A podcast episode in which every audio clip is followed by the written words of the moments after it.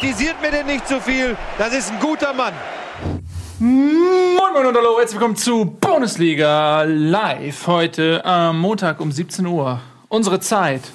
Happy Birthday to you, das ist ganz schön. Happy Birthday to you, Happy Birthday lieber Manfred, Happy Birthday to Dankeschön. You. Ähm, das kommt überraschend, vielen Dank, ich freue mich für dich, Dankeschön. Das war schön, Dankeschön. Ja. Nils Bohm. Nils Bohm ist der beste Mensch der Welt.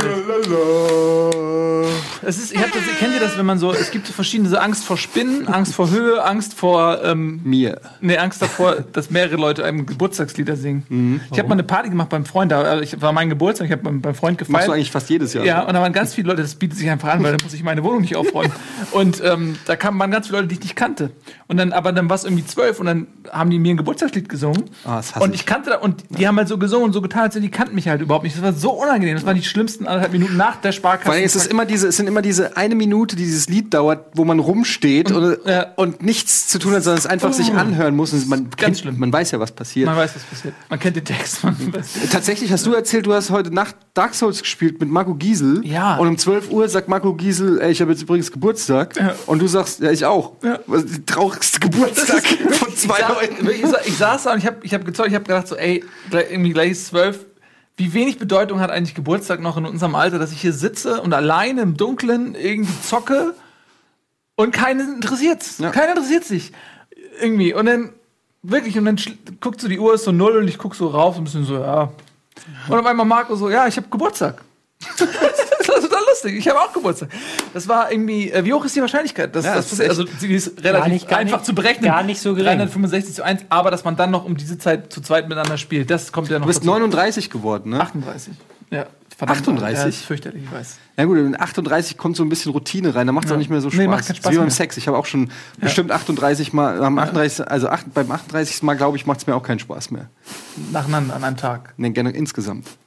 Achso, wenn du die Zahl erreichst. Wenn ich irgendwann mal achtunddreißig Leben. Mal Sex in meinem Leben. Aber ist das nicht eine schlechte Quote? Das ist ja wie Chancenverwertung. Zwei Kinder bei achtunddreißig Mal? Na gut, ich bin ja erst bei also vier Mal Budi Sex. Würde dich versprochen. fünfzig Prozent. Achso, vier, ach so, bis jetzt bei vier. Entschuldigen Sie, wir driften ab. In den Comments wird wieder äh, stehen, oh, ähm, Nils und Etienne gleichzeitig. Finde ich nicht gut, besser nur einer von denen. Dann bleibt nämlich die Kompetenz vom, vom Verhältnis her ein bisschen im Vordergrund. Und das wollen wir natürlich auch so bei, äh, dabei belassen. Das war nur ein kurzer äh, Auftakt schnackt, um euch so ein bisschen abzuholen. Schön, dass ihr da seid. Wir reden natürlich über Fußball. Viele, viele, viele Themen heute. Trainerentlassung beim H S V, Trainerentlassung beim VfB Stuttgart, Trainerentlassung bei Eintracht Frankfurt. Wohl kaum, denn die sind ja eine Erfolgsspur. Äh, viele weitere Themen, die wir heute noch haben. Ähm, unser Topspiel der Woche, Tobias Escher, lautet ähm, B V B gegen Freiburg. B V B. Aber das ist ja noch gar nicht Thema, Leute. Wie? Was? Ihr habt doch hier die Karten vor euch liegen. Ja. Top-Thema ist, ist nämlich, und damit fangen wir an, die Wolfentlassung. Ja. Und da haben und sich ja heute spektakuläre Sachen schon entwickelt. Genau, ähm, das steht nämlich, man sieht das nämlich hier, äh, Tobi ist ja der best vorbereitete Mensch der Welt. Der Welt. Und er hat äh, immer so diese Themen wirklich so schön mit Top eins, weil Top steht ja für Tagesordnungspunkt, das deutscheste Wort überhaupt. Und da steht Wolf-Entlassung in Stuttgart und dann mit Bleistift daneben geschrieben, Pfeil Korkut. Das sind nämlich brandneue Entwicklungen, so heiß, dass sie gar nicht mehr hier ausgedruckt werden konnten. Ähm, juh, dann werde ich das mal einleiten, dieses Thema, was? Die Garten sind übrigens von Gunnar, nicht? Die hat Gunnar schon genauso gemacht mit dem Top eins. Nur da hat es dann keinen gejuckt. Ja, aber das wäre jetzt die Geschichte, man muss die Geschichte ein bisschen anfüttern, sonst ach so, schmeckt sie nicht. Und da so kann man die Wahrheit auch dehnen. So, ähm, wir wollen über Hannes Wolf und diese überraschende Entlassung in Stuttgart. Genau, diese Entlassung. Äh, kurz vor dieser Entlassung gab es ja noch mal das Statement, dass es nicht äh, geplant ist, äh, Hannes Wolf unmittelbar jetzt in nächster Zeit zu entlassen, wie das halt immer so aber ist. Aber dann war Torkut auf dem Markt, da musste man schnell handeln. Da kam auf einmal Torkut auf den Markt, der war auf einmal verfügbar, er kam aus dem Supermarkt, er war ja lange in der Schlange. Und man, es war nicht absehbar, dass er rechtzeitig diesen Supermarkt verlassen kann. Zum nächsten Spiel, aber er hat es dann doch geschafft und deswegen wurde er neuer Trainer. Ähm, ja, fangen wir doch mal vorne an. Also erstmal mit der Entlassung von ähm, Hannes Wolf. Kam das für euch beide überraschend? Ja, auf jeden Fall. Also ähm, wir sprechen hier ähm, immer noch über einen Aufsteiger. Und Stuttgart hat ja auch eigentlich eine solide Hinrunde gespielt, sage ich mal. Ähm, die haben jetzt nicht die, die Sterne vom Himmel geschossen, aber wie gesagt, wir reden von einem Aufsteiger. Und ich finde, wir haben auch häufig positiv über den äh, VfB gesprochen. Die haben auch mal ein paar Punkte liegen lassen, auch mal ein paar Spiele gut gespielt, wo es vielleicht nicht so gepunktet hätten. Generell war das ähm, eine Saison, finde ich, die absolut äh, in Ordnung geht. Ähm, nach Aufsteigermaßstäben. Natürlich ist der VfB Stuttgart jetzt kein Standardaufsteiger, aber man sollte vielleicht dann auch nicht gleich ähm, die, die ganz großen Bären vom Baum pflücken. Und ich finde, ähm, dass sie da irgendwie mit dem Mittelfeld, das wir ja schon oft hier angesprochen haben, mit den irgendwie zehn Vereinen, die zwischen Platz sieben und Abstiegskampf mehr oder weniger stecken, dass sie da irgendwie mit dazugehören, ist doch völlig logisch. Also insofern, ähm, zumindest kann ich jetzt nicht erkennen von der Tabellensituation und aber auch nicht vom Spielerischen. Es stimmt, sie haben, glaube ich, seit neun Spielen nicht mehr gewonnen. Das ist sicherlich eine... Ähm ja, sie hatten einen Sieg zwischendurch gegen Berlin, glaube ich, ne? Jetzt Oder ein Sieg, in neun, ein, ein Sieg in neun Spielen, so rum war es, glaube ich. Fall, ja, und ähm, das ist natürlich jetzt keine Statistik, die, die beflügelt, aber generell war das, man hat ja auch nicht im Vorfeld irgendwie viel gehört, so, oh ja, das war ja nie ein Thema Stuttgart oder so. Die sind halt irgendwie einfach so, ja, ist halt Stuttgart, die sind aufgestiegen. Bei uns, so. ja. Ja, aber auch generell in der, in der Wahl, ja, gut, ja, bei weiß, Doppelpass ist ja auch nur, gibt's ja nur die Bayern, insofern, wo soll man das schon noch eine andere Fußballsendung, das glaube ich nicht. Ähm, ja, ich finde, ähm, diese Schnelllebigkeit des Geschäfts wurde einmal wieder so wunderbar vor Augen geführt, denn Hannes Wolf war, als Dortmund einen neuen Trainer gebraucht hat, ähm, überall im Gespräch so, ja, das ist Dortmund hier, die unsere guten Jungs, Hannes Wolf ist jetzt in Stuttgart, wieso hat man den nicht hochgezogen, warum hat man so jemanden nicht gehalten in Dortmund? Und der war irgendwie so gefühlt auf äh, äh, den Fußspuren wandeln von den ganzen jungen, äh, erfolgreichen Trainern, ähm, die es halt, halt dieser Zeit so gibt. Und jetzt Schnitt, entlassen, kein Spielkonzept mehr, keine Taktik erkennbar. Was ist passiert in der Zwischenzeit? Ja, also tatsächlich, ich, um mal jetzt hier den Case gegen Hannes Wolf zu stellen, also den, die negativen Aspekte zu beleuchten, war es in den letzten Wochen kein Hurra-Fußball unter ihm, muss man ganz klar sagen. Hatten viele schwere Gegner dabei auch, gegen die sie sich gar nicht schlecht angestellt haben, aber es fehlt halt die Bewegung nach vorne. Also sie haben, stehen, glaube ich, bei sechzehn Toren, was äh, mit der schlechteste Wert in der Liga ist. Ähm, haben ganz klar ein Problem damit, das Spiel nach vorne zu tragen. Also defensiv standen sie eigentlich immer ganz solide und haben Probleme damit, nach vorne zu tragen. Ähm, und das hat man jetzt auch wieder gegen Schalke ein bisschen gesehen, wo dann auch die Defensive dann in entscheidenden Situationen zusammengebrochen ist. Aber es ist halt trotzdem eine schwierige Sache. Hm. Weißt du, was wir tun können? Ja, ich weiß was. Wenn du ja. ähm, Hurra-Fußball in Stuttgart willst, kannst du Kevin Hourani wieder verpflichten. Der ist auf dem Markt. Ähm Entschuldigung, ich glaub, das hat Geburtstag. Ich fand ihn super. Ich will nur ganz kurz, bevor, bevor, wir, bevor wir dazu kommen, wo du zu kommen willst, will ich noch ganz kurz einen Satz sagen, ja, sag bevor, das. Weil du wirst dann auch gleich, ähm, wir wollen nämlich gleich mal mit unserem Fanbeauftragten mal wieder äh, sprechen. Mhm. Ähm, da wirst du das Thema auch ansprechen, also will ich vorher noch kurz was sagen. Sie haben jetzt bekannt gegeben, dass sie äh, Tayfun Korkut geholt haben. Was man so liest in den Social-Media-Kanälen, ist, äh, kommt das weniger gut an. Sagen wir, ähm, es ist eine komplette Enttäuschung. Die meisten Leute da draußen. Ich habe gel- gelesen von einem Shit-Taifun, ähm, der, der sich zusammenbraut. Ähm, ist nicht, nicht mein. Nicht von mir. Also. Ähm, und die Frage ist ja wirklich, ähm, warum? Also warum ja. Tayfun Korkut? Der wird immer wieder... Ach so, ins, warum der Shit Tayfun, habe ich gedacht. Nee, warum, warum Tayfun Korkut? Weil ich meine, der hat ja jetzt auch gerade in sein, bei der, seinen letzten Stationen eher schlecht als recht von sich reden machen. Ich finde aber auch, rein von seinem Wirken, also so wie er auf mich wirkt, wirkt er wie ein erfolgreicher Trainer. Wisst ihr, was ich meine? Es gibt so Trainer, die sehen aus wie erfolgreiche Trainer. Sie imitieren, das ist Mimikry. Ja, genau. So. Ja. Der, der ist adrett, der wirkt irgendwie so ein bisschen drahtig, selbstbewusst irgendwie. Ähm, weiß ich nicht. Ja, er hat ja auch eine verdammt äh, erfolgreiche Zeit in, in Hannover. Ich glaube, man neigt auch dazu, immer... Also am Anfang. Ja, am Anfang. Nein, man, man neigt dazu, und das ist das gleiche vielleicht auch wie bei Hannes Wolf, da kommt irgend so ein Typ, der diese Attribute verkörpert, die du gerade aufgezählt mhm. hast, und man glaubt sofort, okay, das ist der nächste super-duper Laptop-Trainer, die neue Generation an Super-Coaches. Ähm, und manchmal sind sie das ja vielleicht gar nicht. Ja, das ist halt das Ding, immer wenn du nur, weil du jung bist, musst du nicht, nicht gleich ein Laptop-Trainer sein. So. Also das ist halt, ja. Jeder junge Trainer wird jetzt quasi mit so bestimmten Begriffen versehen, obwohl das vielleicht gar nicht passt. Ähm, der Tayfun Korkut ist schon eine seltsame Wahl, weil er jetzt, also in Hannover fand ich ihn gar nicht so schlecht, da ist es ja dann, dann im Endeffekt gescheitert, aber er war nicht das Riesen, das riesigste Problem in Hannover, aber dann kam halt die Zeit in Leverkusen, ja. wo er halt dann auch zwar nur eine kurze Zeit Interim war, wo er nicht viel gerissen hat. Dazwischen noch in Lautern. Nee, danach kam die Zeit in Lautern, glaube ich. Nee. Nee? Nee, tatsächlich. Davor war er noch in Lautern, stimmt. Davor mhm. war er noch in Lautern. Wir haben es nämlich hier ja. schwarz auf weiß. Ihr habt schwarz auf weiß, tatsächlich. Fakten, Tobias. Fakten. Tut mir leid. Die, die Zeit in Lautern, die auch nicht ähm, positiv verlief, wo er dann auch, glaube ich, am Ende weggegangen ist. Ähm, so im halb, halben Einvernehmen, aber auch wirklich mit einer schlechten Punkteausbeute da war. Sechs Monate war er nur in Lautern. Ja. Mhm. Er hat halt dann sich nie länger halten können. Das ist jetzt so eine interessante Sache, weil ich halt, ich finde Tayfun, ich, ich finde ja sowieso niemanden schlecht. Ich bin ja immer ein diplomatischer Mensch. Aber ich finde jetzt äh, zunächst einmal nichts, wo ich sagen würde, dass Tayfun Korkut etwas taktisch oder von der Persönlichkeit her etwas kann, was Hannes Wolf nicht kann. Er also die sind, ja, sind, sind ja auch so in der Außendarstellung, sind sehr, sehr ähnlich ja. einfach. Er war mal Jugendtrainer beim VfB Stuttgart. Auch nicht so lange, war glaube ich auch der U neunzehn, war, ja, ich glaube ein Jahr oder so. Aber vielleicht hat das irgendwie äh, noch nicht mal ein halbes Jahr. Also ich, er kommt der bleibt, auf jeden der bleibt nicht gerne fünfzehn Spiele, er bleibt nicht gerne fünfzehn Spiele. Ja, man, wenn man mal die Station sieht, äh, wo du es hier schon offen machst, zwölf Spiele, Hoffenheim U siebzehn, fünfzehn Spiele Stuttgart U neunzehn. Dann äh, achtzehn Spiele war er in der Türkei Co-Trainer. Dann achtundvierzig Spiele Hannover ist ein Ausriss, dann achtzehn Spiele Kaiserslautern und zwölf Spiele Leverkusen. Ähm, man muss ja auch sagen, ich glaube, wenn er in Leverkusen richtig eingeschlagen wäre, dann hätte er eventuell auch den Posten behalten, weil zu der Zeit gab es ja noch keinen Nachfolger. Leverkusen mhm. hat mit Heiko Herrlich ähm, die selbst ernannte dritte Wahl erst äh, bekommen von den Trainern, die man wollte. Also die Chance wäre auf jeden Fall da gewesen für ihn.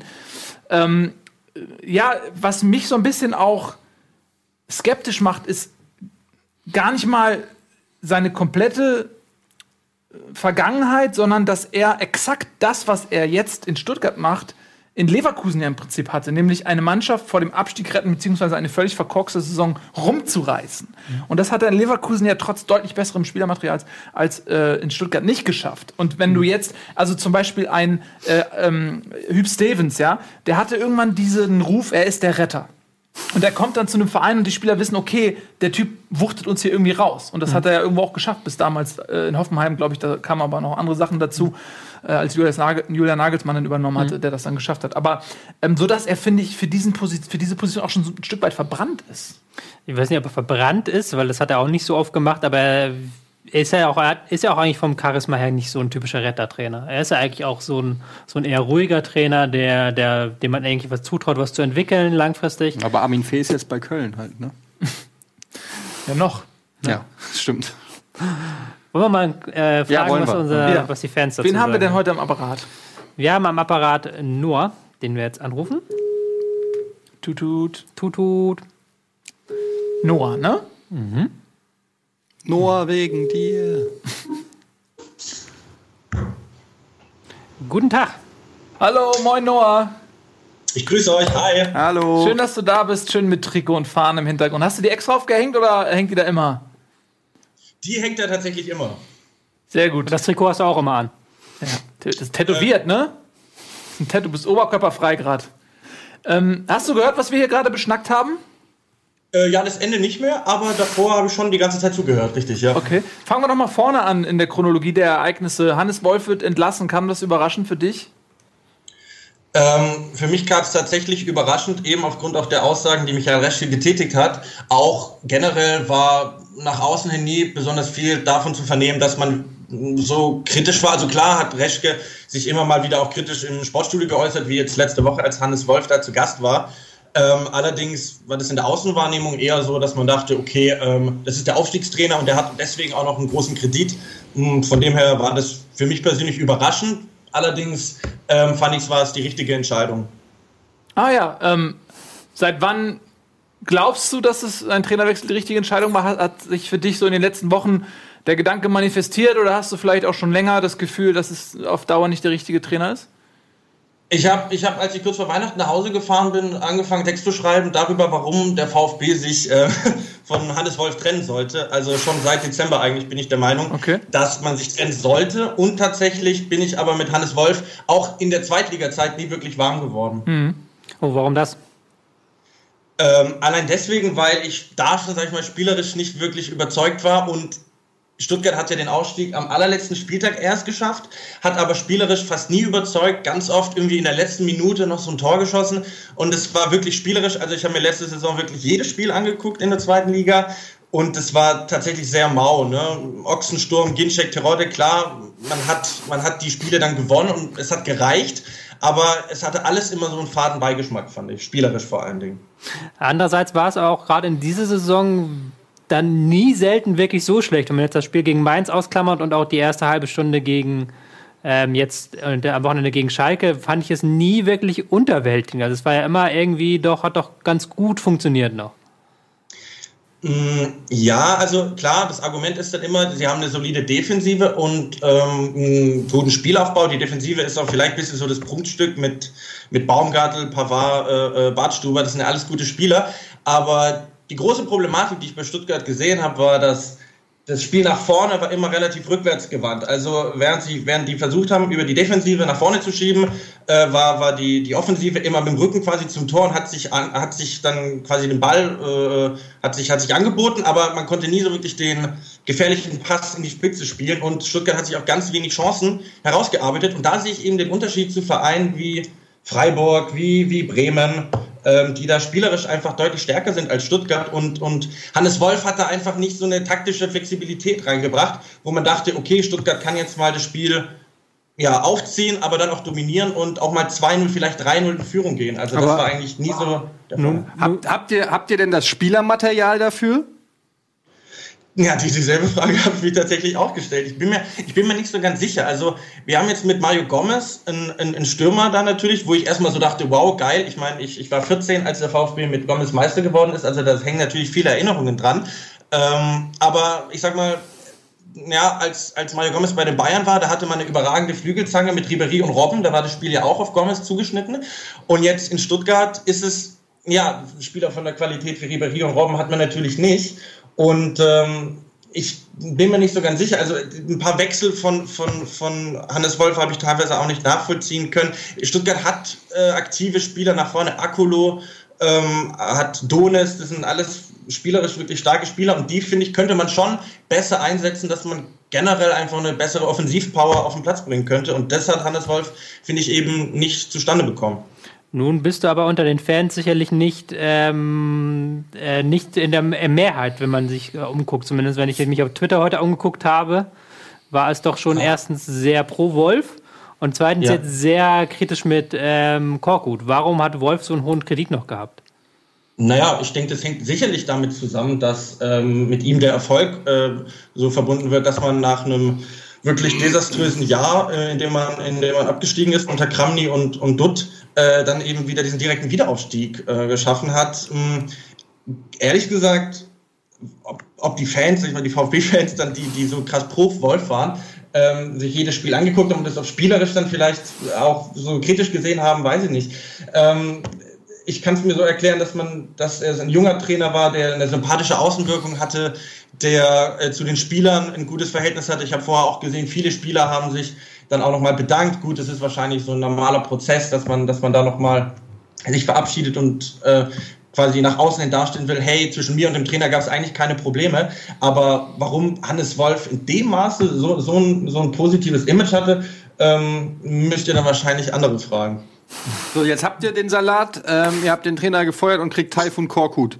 Ähm, ist das denn jetzt eine ver- ver- vertane Chance oder ähm, gehst du da ganz, ganz objektiv an die Sache ran und sagst ja, mal gucken, schlechter kann es nicht werden? Oder wie siehst du jetzt die Verpflichtung von Tayfun?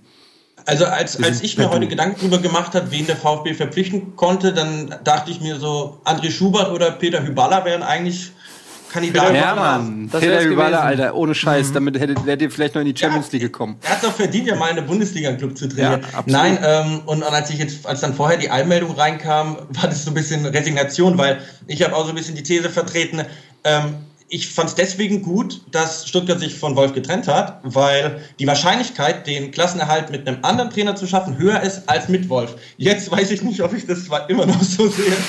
Das ist ähm, ja schwierig. Ihr habt vorher ja gesagt, in, in Hannover, ähm, da, der, gut, er ist auf Slomka gefolgt, der, der in Hannover eine wahnsinnig gute Zeit hatte und da ist es schwierig, den Erfolg zu bestätigen. Aber in Kaiserslautern hat es nicht funktioniert, in Leverkusen auch, wie jetzt mitten in der Saison. Ähm, äh, ist auch mehr oder weniger gescheitert, hat, hat keine Vertragsverlängerung bekommen. Und dieses Argument des Stallgeruchs, ähm, ich weiß nicht, ich kann ja Nils fragen, was, was er von, von Hollerbach hält, der jetzt auch einen Stallgeruch hat, aber das ist für mich kein Argument eigentlich mhm, wirklich. Geruch also, kann ja auch stinken. Bitte? Ich sag nur, Geruch, also, ich, Stallgeruch kann auch stinken, hatte ich gesagt. Also es muss, muss nichts Positives sein, aber ich verstehe, was du meinst. Ähm, nur die, die Frage ist, ob... Äh, Also wie intensiv ist denn der Stallgeruch? Also ist ja ein Unterschied zwischen ich bin in dem Stall groß geworden oder ich war da mal eben drin für zwölf Spiele. Ja, ja, wie gesagt, also er ist in Stuttgart auf jeden Fall äh, geboren, aufgewachsen. Er hat dann, äh, bevor er zum VfB kam, zur U neunzehn, ähm, die zweite Mannschaft, glaube ich, von Hoffenheim trainiert oder die U neunzehn. Ähm, also er war dann auch nicht relativ lange da, hat mhm. dann, äh, der, der ist als Co-Trainer in die Türkei gegangen. Ähm, ich würde den jetzt nicht als, als halt so immens äh, bezeichnen, wie er vielleicht bei einem Jens Keller war, der da wirklich über längere Zeit äh, ähm, gespielt war und aktiv war. Ähm, ich habe mich mit der Personalie Tayfun Korkut jetzt aber nicht in so in so einem Maße beschäftigt, dass ich sagen könnte, okay, äh, ja, der der hat jetzt besonders viel oder besonders wenig mit dem VfB zu tun. Also da bin ich leider nicht informiert mhm. genug. Kann man mal nochmal eine kurze Frage ähm, jetzt auch zu der Rolle von Reschke. Ähm, das ist jetzt ja auch ein Alpha-Tier. So. Ähm, der kommt ähm, aus Bayern, der war vorher in Leverkusen, ist ein erfolgsverwöhnter Mensch. Ähm, kommt dann nach Stuttgart, wo man sich so gefragt hat, okay, warum jetzt der vermeintliche Schritt zurück, sportlich gesehen, von den, von den Möglichkeiten ähm, nach Stuttgart? Ist das auch so ein Ding, dass der sich da jetzt auch mal breit macht und sagt, okay, ich äh, hole jetzt äh, Leute, die ich will? Ist da, war das vielleicht auch ein ähm, Problem zwischen Hannes Wolf und, und Reschke? Ja, also dazu kann man vielleicht sagen, dass, dass es in Stuttgart immer irgendwie zwei, drei Leute gibt, die miteinander nicht können. Also Luhukai wurde geholt, als es noch gar keinen Sportdirektor gab. Dann äh, kam Schindelmeiser, der konnte nicht mit Luhukai. Ähm, Schindelmeiser holte Wolf. Dann konnte Dietrich nicht mehr mit Schindelmeiser. Schindelmeiser musste gehen. Reschke kam. Vielleicht konnte Reschke jetzt eben nicht so besonders gut mit, mit ähm, Hannes Wolf. Also, wisst ihr, wer Reschke guter ist? Der Bobel. Ach, nee, warte. Schon gut. Äh, ja. der, der, ähm, der also, Michael, Michael, Michael Reschke hatte ja gesagt, dass er, Ähm, nachdem er von den Bayern weggegangen ist, auch mal wieder diese Position in, in der ersten, in der, in der ersten Reihe auch innehaben wollte. Und ähm, ich kann verstehen, dass Leute ihn kritisieren und sagen, okay, der kommt da irgendwie aus dem Rheinla- Rheinland und kennt den Verein nicht so wirklich und, und will da jetzt sich so ein bisschen profilieren. Ähm, aber beispielsweise das, was er da im, im Sportstudio über Wolf gesagt hat, war, war vielleicht grenzwertig und, und hätte er so in der Form nicht tun sollen. Aber inhaltlich, ähm, er hat ja gesagt, spielerische und taktische Alternativen müssen wir besprechen. Da, finde ich, hatte er vollkommen recht gehabt. Also Stuttgarts Spiel war wirklich äh, sehr eindimensional. Ja, aber nach so einer Aussage ist ein Trainer eigentlich auch verbrannt, ne? Ähm, Noah, vielen lieben Dank, dass du uns ähm, in dieser prekären Situation für deinen Herzensverein Rede und Antwort gestanden hast. Wohnst du in Stuttgart? Ähm, nein, leider nicht. Ich bin in Berlin gerade. Achso, ja, dann lieben Gruß nach Berlin. Berlin. Ein Schwabe in Berlin. Habe ich noch nie erlebt. Sowas. Ja, Schwabe würde Fabian Töller sagen. ähm, vielen Dank, mach's gut, ja? Tschüss. Alles Tschüss. Klar. Ich danke euch auch. Ciao. Wir machen ein bisschen Werbung. Und wenn wir gleich zurück sind, dann gibt es noch weitere brisante Themen. Ihr erfahrt alles hier. Bleibt uns treu. Was haben wir denn noch?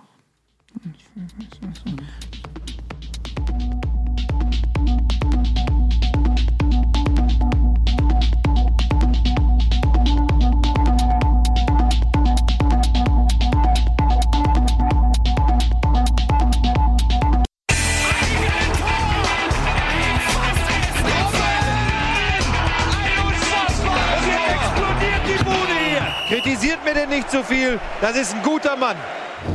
Herzlich willkommen zurück, Bundesliga. Hier erfahrt ihr es als erstes, die Show rund um den Ball. Yeah. So, äh, gerade hatten wir... Ähm Wann hast du denn eigentlich Humor? Humor drei von fünf habe ich. Humor drei von fünf. Ja, das stimmt. Ähm, ja, du hast eigentlich fünf von fünf, wir haben eins von fünf und das gibt dann so einen Mittelwert. Ähm, lass uns noch ganz kurz äh, über Schalke sprechen, hm? ja, den Gegner, VfB Stuttgart, die gehen ja immer so ein bisschen unter, ne? Wenn bei dem Gegner dann so ein Beben wie so eine Trainerentlassung passiert, ähm, dann geht der Gegner immer so ein bisschen unter. Letztendlich sind die aber auch ein bisschen mitverantwortlich, haben zwei zu null gewonnen in Stuttgart. Ein nie gefährdeter Sieg, Fragezeichen? Ähm, in der zweiten Halbzeit ein bisschen, aber ich fand, grundsätzlich war es ein sehr ungefährdeter Sieg. Ähm, Schalke mit Goretzka wieder, der wieder besser in Form kommt, langsam im Mittelfeld, da ein bisschen abräumt. Aber vor allem Harit war der Spieler, der herausgeschraubt ist in diesem Spiel. Ich würde noch einen draufsetzen. Es gibt da diesen fünfunddreißigjährigen Abwehrspieler namens Naldo, ja, der zurzeit die Saison der, seines Lebens spielt. Der Saison seines Lebens spielt, ja. Und vorne köpft einen und hinten köpft er alles weg, was weg, wegkommt. Mhm. Aber auch, ich fand schon, das auch wieder war im Gespräch der brasilianischen Nationalmannschaft übrigens ist für die W M. Ja, ja, ihn. Ja. Das, ist, das ist wieder so eine, so eine Nicht-Geschichte. Ja, er ist im das Gespräch, ist das, das, der Trainer ja, hat es selber gesagt. Der, der Keker hat einen Bericht über ihn geschrieben, Naldo, weil Naldo jetzt der neue Rekordbrasilianer der Bundesliga ist, meiste Bundesligaspieler aller Zeiten. Und da haben sie dann alle möglichen Leute gefragt, die aus seiner Zeit, da haben sie auch Tite gefragt. Und Tite hat dann sowas gesagt, wie wir beobachten alle, alle interessanten, alle brasilianischen Spieler, die Leistung zeigen. Was hast du gegen Naldo? Ich habe nichts gegen Naldo, warum aber das ist, dann, das, ist dann, das ist dann wieder so eine, so eine kleine Geschichte einfach, weil der, den hat jemand angerufen gefragt, und gesagt, erzähl mal was über Naldo, weil der gerade Rekordspieler in Deutschland wird. Und dann sagte er, ja, wir beobachten alle Spieler. Ja, das hätte er auch zu jedem anderen Spieler gesagt. Über das glaube ich nicht. Werden. Mich hat zum Beispiel keiner beobachtet. Ja, du hast auch nicht gespielt in der letzten Woche. Das, äh, das weißt du doch gar nicht, ob du beobachtet wirst. Vielleicht wirst du jetzt in diesem Moment beobachtet. Von wem denn? Können wir einfach festhalten, dass Naldo eine geile Saison spielt, die ihr nur neidisch seid, dass ihr nicht bei Comunio ja, habt, so wie andere? Aber ja. ohne... Nicht. Die starke Leistung von Daniel Caligiuri hätte Naldo nicht die Bühne so zu glänzen. Caligiuri ist auch gut, ja. ja. Aber ich wollte eigentlich Harit loben, der ein sehr starkes Spiel gemacht hat. Ja. Konoplianka muss man vielleicht auch nochmal erwähnen, diese eine oh. Szene, wo Konoplianka von Harit frei gespielt, Harit dribbelt einmal komplett durch die Abwehr durch, ist durch, schiebt auf Konoplianka rüber, er muss nur noch einschieben, links daneben vorbei. Das hat mich Ja, wenn Schalke dieses Spiel nicht gewinnt, dann würde man über diese Szene noch ein bisschen ausführlicher reden. Über diese Szene reden ja. ähm, Konoplianka. Ähm, so ist es zum Glück nur eine kuriose Randnotiz, wie der wirklich irgendwie aus fünf Metern das leere Tor. Also, das ist super kurios, man muss sich das echt mal anschauen. Ja. Aber es ist fast egal, weil irgendwie das sportlich zum Glück nicht relevant war. Stand bereits zwei zu null für Schalke. Aber ja, für, für Schalke gutes Timing. Harit, hast du gesagt, hast du hervorgehoben. Ich fand auch bemerkenswert ähm, die Szene beim Elfmeter. Ähm, er ist ja eigentlich nicht der Elfmeterschütze sozusagen, der standardmäßig die Elfer tritt. Und ähm, ich glaube, ich hat nicht Caligiuri sogar das letzte Mal geschossen oder so, aber mhm. jedenfalls... Normalerweise Burgstaller, glaube ich. Ne? Bentaleb ist erst. Bentaleb hat nicht gespielt. Und dann nimmt er sich den Ball und man hat so gesehen, und die haben dann so ein bisschen diskutiert. Ne? Ich glaube, er war gar nicht vorgesehen. Aber ähm, der Junge hat Selbstbewusstsein und Bock auf Tore und wahrscheinlich auch einen gewissen Egoismus, ja, ja. Ähm, und äh, hat sich den Ball genommen und einfach reingehauen. Ich finde das auch besser, wenn Trainer das vorher nicht so im Detail ansagen, sondern wenn die Spieler das selber ausmachen, weil du dann eine Hackordnung erstens kriegst und zweitens dann halt solche Szenen entstehen. Es wird ja ein Trainer, wenn dann der Spieler verschießt, dann wird das dem Trainer immer negativ ausgelegt. Warum gibt es keine klare Reihenfolge, wer schießt als erstes? Ich finde persönlich, wenn das die Spieler untereinander ausmachen, das ist gut, auch für das, dafür, dass da mal eine Reibung entsteht und dass auch die Spieler miteinander diskutieren, sowas. Ne? Das ist meine persönliche Meinung. Ja, ja. Na gut. Ich werde sie berücksichtigen, bei, beim, beim, wenn ich das nächste Mal bei Pro-Clubs entscheide, wenn ich wieder schießt. So, ähm, gut, das zu Schalke. Äh, für die war das auch wichtig, mal wieder ein äh, schönes Erfolgserlebnis, äh, Erfolgserlebnis zu haben, sich da vorne wieder festzubeißen, denn die Eintracht aus Frankfurt kam ja mit großen Schritten angewieselt und äh, wollte quasi die Vizemeisterschaft hier nochmal spannend machen, aber hat sich Schalke gesagt, keine Chance. Wir gewinnen jetzt in Stuttgart und sind ähm, auf Platz drei wegen des schlechteren Torverhältnisses. Denn, das ist faszinierend, wie du gerade die ganze Zeit überbrückt hast, bis endlich die Tabelle fertig war. mit, mit Floskeln. Ja, natürlich. Wie denn sonst?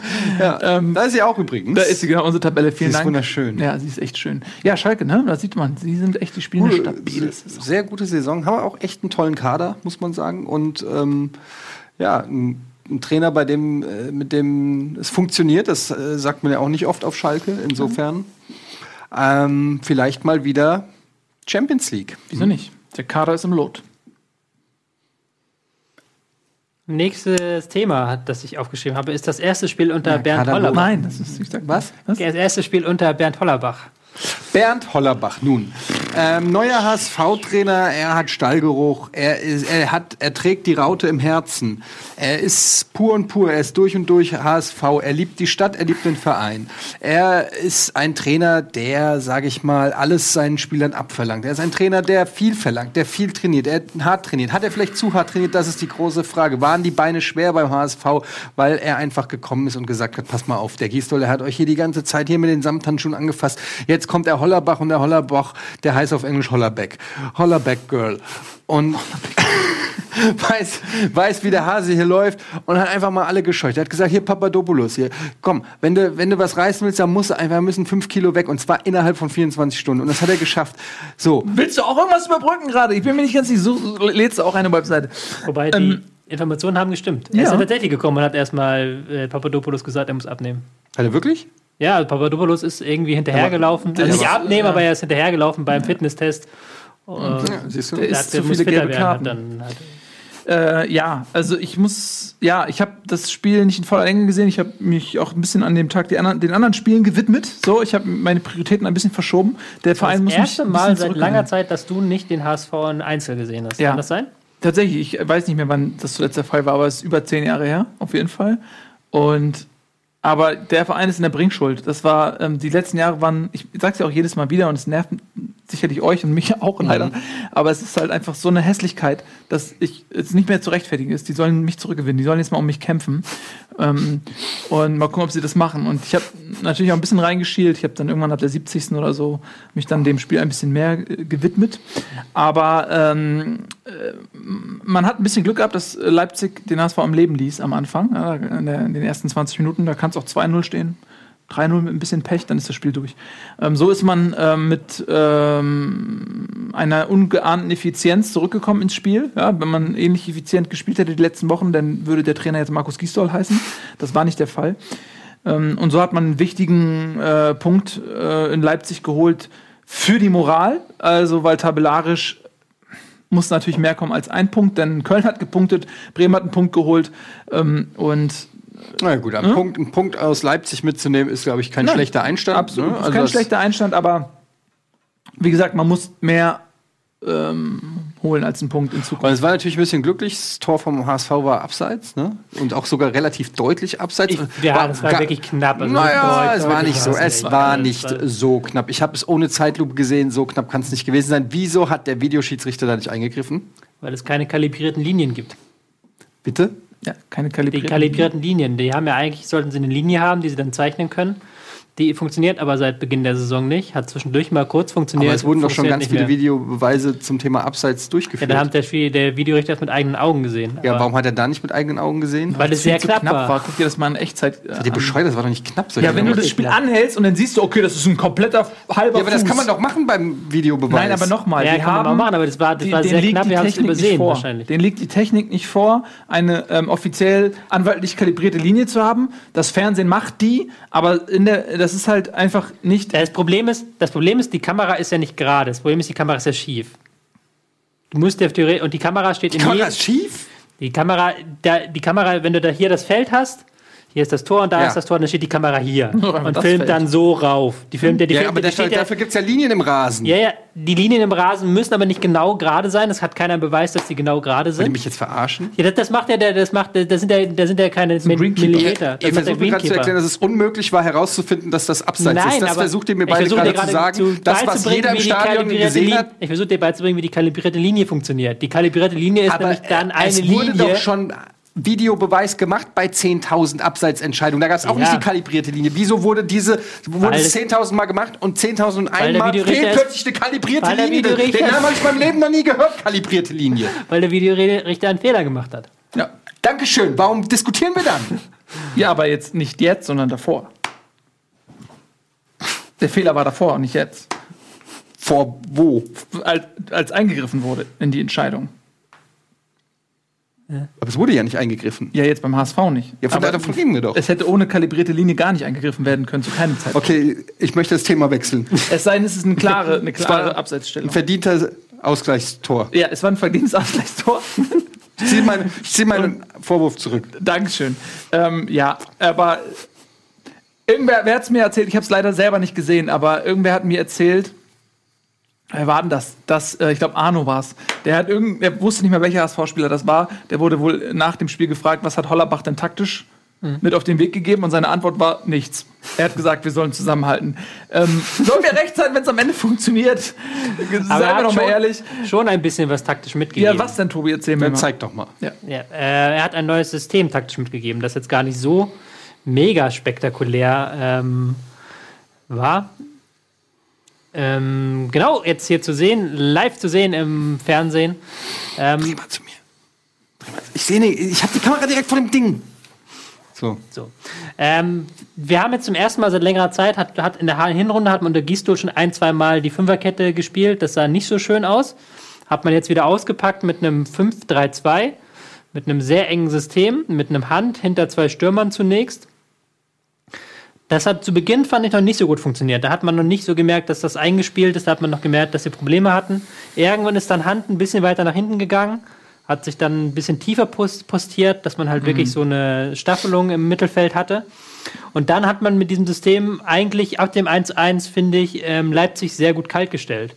Weil Leipzig auch ein Team ist, ähm, die hier mit Sabitzer einen Spieler haben, der immer häufig hier in die Mitte zieht, ähm, auch die Stürmer hier in die Mitte ziehen. Und das kannst du halt mit einem fünf drei zwei, was halt hier so ein perfektes Fünfeck hat, kannst du das Ding halt, diesen Raum hier komplett zumachen. Das ist fast eine Raute, wenn du das jetzt konsequent gemacht hättest.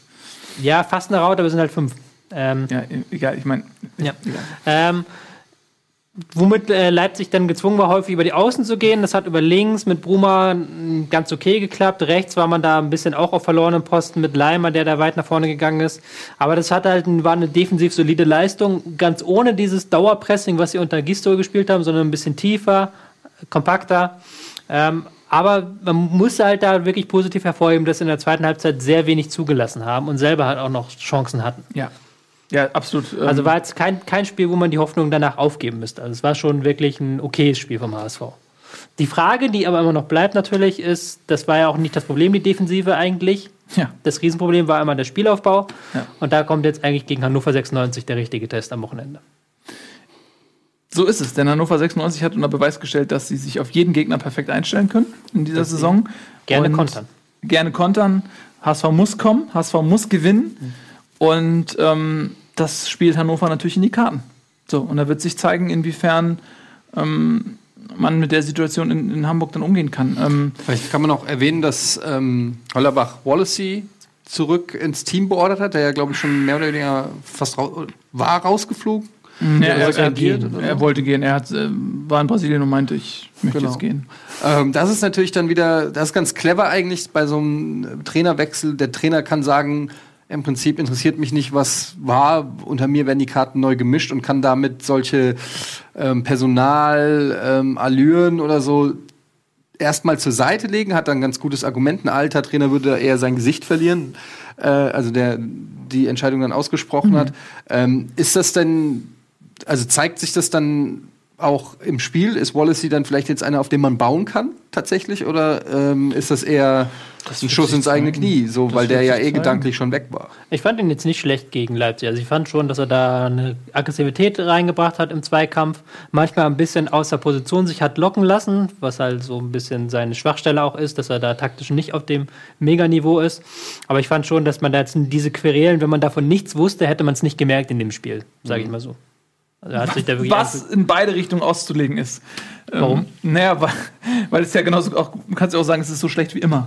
Dass man er das hat, nicht, so, naja, hat, aber hat okay gespielt. Also, ja, es war genau. jetzt nicht so, dass ja. du das Gefühl hast, der ist ein Söldner, der irgendwie sich da nicht reinwirft. Der hat sich ja. in die Zweikämpfe geworfen. Das ja. ist ja auch seine Stärke. Das stimmt. Und das muss man auch erwarten und ist auch, meine auch nicht mal lobend hervorzuheben.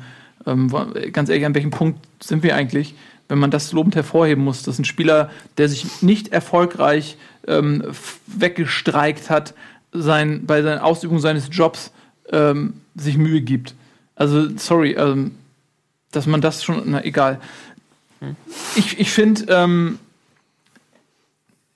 ich habe jetzt äh, nicht viel mehr Hoffnung als davor, ganz ehrlich, ist es die, ähm, da muss einfach eine Menge passieren und ähm, ich bin gespannt. Also, ich habe nicht mehr viel zu sagen, ich habe alles zu diesem Verein gesagt und da muss was passieren, dass ich neues Material gewinne, um wieder viel über den H S V zu reden. Deswegen lass uns mal kurz ja? zu Leipzig noch vielleicht. Ja, bitte noch was zu Leipzig sagen. Ähm, zumindest mal kein Tor nach Standard. Das ist positiv für Leipzig. Danke, zu ja. Das, das Einzige, ja. was positiv ist, weil das war wirklich kein toller Auftritt, das haben sie sich anders vorgestellt. Das ist ja auch so ein, so ein Gegentor, auch abseits oder nicht, aber das ist halt eigentlich so total untypisch, dass, dass der Gegner halt ins offensive Mittelfeld passen kann, dann ablegen und dann durchspielen kann auf mhm. Kostic. Das ist eigentlich so ein Ding, das Leipzig hundert, in neunundneunzig von hundert Fällen verhindert. Und in diesem Spiel haben sie das halt äh, da nicht hinbekommen. Und es bleibt halt bei Leipzig wie bei vielen anderen das Problem mittlerweile, wenn der Gegner sich mit einer Fünferkette, drei Mann davor, zwei Mann davor aufstellt, gut verschiebt, haben sie Probleme, das zu knacken, weil auch momentan die Form der Spieler einfach nicht da ist. Darf ich mal fragen, hat, hat Hollerbach das auf Leipzig zugeschnitten, diese Fünferkette, oder ist das jetzt sein präferiertes System? Hm. Wie gut ist der Typ taktisch? Ähm, also er hat schon immer mit äh, in der zweiten Liga auch mit so Systemen gearbeitet, die auf den Gegner zugeschnitten waren. Ich glaube halt, dass die Fünferkette jetzt erstmal das Go-To-System für ihn sein wird, um da halt defensive Stabilität reinzubringen. Ähm, ich finde, das fünf drei zwei ist schon relativ gut zugeschnitten auf Leipzig, weil die halt eben das Problem haben, dass sie über die Flügel sehr wenig Power nach vorne machen und weil sie auch nach Flanken sehr, sehr harmlos sind. Mhm. Weil Timo Werner ist ja kein Stürmer, den du mit Flanken bekommen willst, ja. sondern den willst du in die Abwehr reinschicken. Ähm, da sehe ich schon, dass das in gewissem Maße zugeschnitten war, ja. Gut, dann sind wir mal gespannt. Ähm, lass uns mal weiter äh, marschieren. Ähm, was haben wir denn noch? Das Topspiel wäre B V B gegen Freiburg. Ein ähm, zwei zu zwei der ernüchternden Art zumindest für Dortmund, ähm, so ein bisschen mit, ja? Dann kommen wir jetzt zum Topspiel der Woche.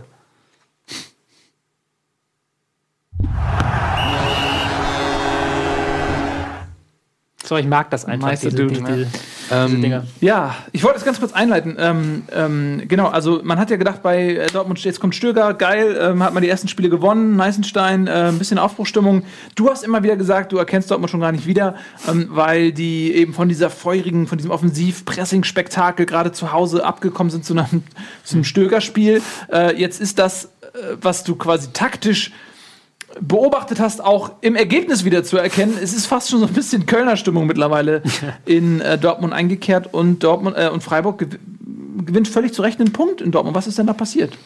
Also man muss wirklich sagen, dass also der Stöger-Effekt ist, glaube ich, schon so ein bisschen verpufft, weil also das war ein, ein schwacher Auftritt von Dortmund, fand ich. Mhm. Ähm, und es wirkte auch schon wieder so wie zu schlechten äh, Bosch-Zeiten, die Spieler teilweise Ähm, verunsichert und auch irgendwie hat man dieses, man hat das Gefühl, und das bezieht sich sogar nicht nur auf die Mannschaft, sondern auch auf die Fans, irgendwie ist der Wurm drin beim B V B. So, es ist nicht diese Dortmunder Einheit, die man mal kannte. Ähm, selbst unter Tuchel war das noch, hatte ich das Gefühl, einfach der Verein insgesamt geschlossener. Ähm, diese Saison wirkt der B V B doch arg konfus, sowohl auf dem Platz als auch bei den Fans. Da gab es ja dann auch Ähm, irgendwie Stress, weil äh, irgendwelche Tribünen gepfiffen haben und dann hat sich Bürki aufgeregt und dann hat sich äh, Zorc aufgeregt und ähm vielleicht mal der Reihe nach. Bürki hat sich aufgeregt, dass die Fans gepfiffen haben, ähm, hat sich da im Interview beschwert und dann kam Zorc und hat sich darüber beschwert, dass Bürki sich beschwert genau. und meinte, wenn ihr so scheiße spielt, haben die Fans jedes Recht zu pfeifen. Genau, und äh, hat auch gesagt, wenn ihr das Spiel, wenn, wenn die Mannschaft das Spiel sich angucken würde, hätten sie selber gepfiffen, so ja. sinngemäß. Ähm, ja, und also Aubameyang begnadigt, der eine katastrophale Partie abgeliefert hat, Sahin mit einem total dämlichen mhm. Fehlpass, wo man sagen muss, gut, das Tor, was Petersen daraus geschossen hat, das schießt er einmal in seinem Leben vielleicht oder so, vielleicht, wo Petersen vielleicht auch zweimal, mhm. also schon ein richtig geiles Ding irgendwie aus zweiundvierzig Metern oder sowas, mhm. ne? Ja. Ähm, Traumtor. Aber generell ist von der Dominanz und auch von der ganzen Körpersprache, vom Selbstbewusstsein und so weiter, da, da, das ist nicht der B V B, der da momentan aufs Feld geht, wo man als Gegner sagt, so, oh scheiße, ich kack mich ein, ho- hoffentlich werden wir hier nicht abgeschossen, sondern mhm. das ist ein B V B, wo der Gegner sagt, komm, hier holen wir heute was. So, und das ist, finde ich, der, das hat sich unter Stöger auf jeden Fall nicht verbessert. Und ist vielleicht auch so ein ähnliches Thema, wie wir auch ähm, drüber gesprochen haben bei Stuttgart mit Korkut, ähm, weil in Stöger haben wir auch damals drüber gesprochen, auch angezählt war. Und es ist dann eben so ein Ding, klar kann das klappen, wenn er direkt Erfolgserlebnisse hat, aber wenn nicht, dann... Hatte er sogar. Ja, ja. hat ein paar Erfolge, ja, aber so richtig... Ergebnistechnisch, ja. Ergebnistechnisch, ja, aber... Ähm, rein spielerisch hat er jetzt auch nicht, äh, seit er da ist, irgendwie die Sterne vom Himmel geschossen. Und deshalb meine ich halt, das ist jetzt auch wieder so ein Punkt, wo man das Gefühl hat, ja, Trainerwechsel wurde schon gezogen.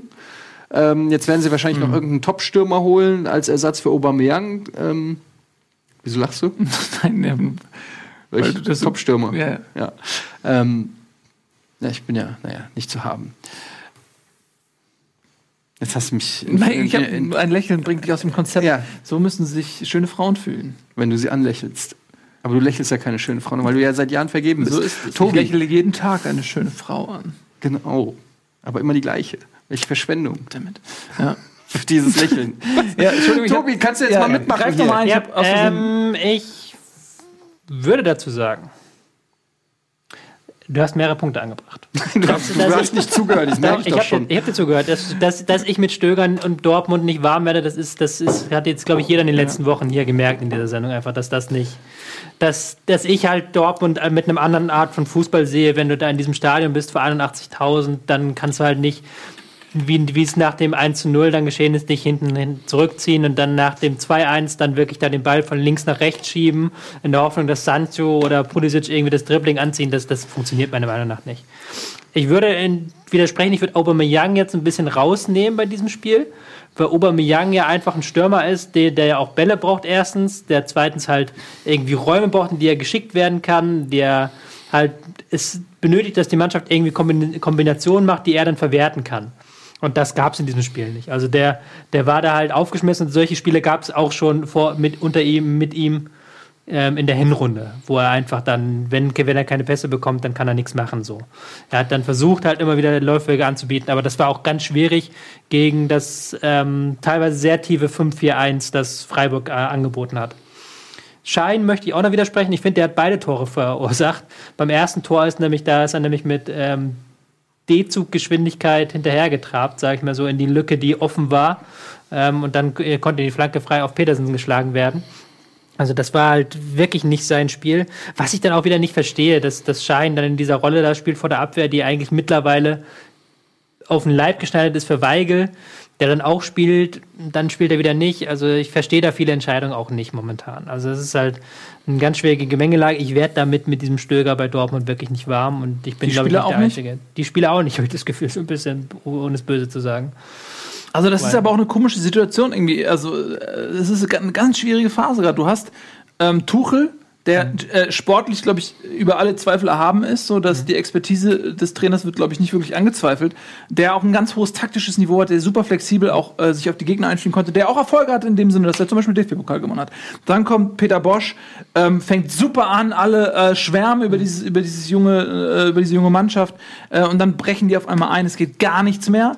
Ähm, Dann kommt jetzt Stöger und, und, und auch da kommen sie wieder nicht in die Spur. Und wenn man auch mal bedenkt, dass ja auch der Rauschmiss von Tuchel ja auch äh, zumindest stückweise von der Mannschaft forciert worden ist. Ja? Das heißt, dass die haben jetzt ja auch nicht mehr wirklich irgendwie ein Alibi, sondern das ist, man braucht nicht mehr über Trainer reden. Das sind jetzt äh, drei Trainer quasi, ist äh, Hamburger Verhältnisse ähm, irgendwie in einem halben Jahr. Ähm, wie kommen die da wieder raus? Was sind denn die Optionen? Nur Und meine These zu Aubameyang, ja. ne, der ist vier Kilometer weniger gelaufen als Petersen auf der anderen Seite. Ja, aber das ist eine, eine andere Spielweise, ne? Ja, mag weil, ja sein, aber weil, also da, wir kommen, ich werde gleich noch ein paar Sachen zu Freiburg sagen, aber die haben ja sehr viel mehr gegen den Ball trotzdem gespielt. War, er war muss das, sehr, sehr viel mehr Arbeit machen als ein Aubameyang vorne. Also das war ein Aubameyang, der schon arg mit angezogen hat. Aubameyang läuft nie viel. Das ist Aubameyang quasi. Das ist, also ganz ehrlich, Tobi, das war ein Aubameyang, der, der nicht auf dem ja, Höhe selbst, seiner selbst Leistung war. Ein Aubameyang war. Auf der Höhe der Leistung hätte dann nichts gerissen. Doch. Da kam ja kein Ball hin. Naja, also no, ja. Aubameyang ist kein Spielertyp, der aus dem Nichts heraus Tore macht. Okay. Der irgendwie also Note Dribbling zwei ansetzt. Würdest du ihm geben? Eigentlich ist Nein, er ich würde ihm schon eine Note vier geben. So ist es nicht. Mhm. Okay. Aber ich mag das, ein bisschen salty. Ja, ist Ähm, ja, also, sag noch zurück zu meiner Frage. Also, seit wann kommst du eigentlich mit Fakten? Ganz ehrlich, ich finde das eine Frechheit. Ich leite äh, ja. eine ernsthafte Frage ein. Und Sorry, werde aber muss er ja nochmal hier. Kommt sa- ja mit jetzt kommt mal zu Lösung.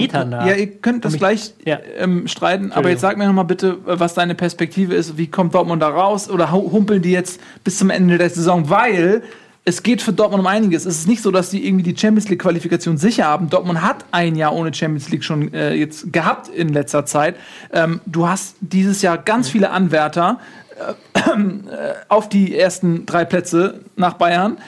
Also es kann auch wieder ein Jahr ohne Champions League werden für, für Dortmund. Es kann ein Jahr ohne Champions League werden. Die Angst haben sie jetzt auch mittlerweile da. Also da geht auch wirklich der, der Stift mittlerweile flöten. Ähm, die müssen eigentlich Champions League spielen, um die Kaderkosten. Der Kader ist immer noch sehr teuer.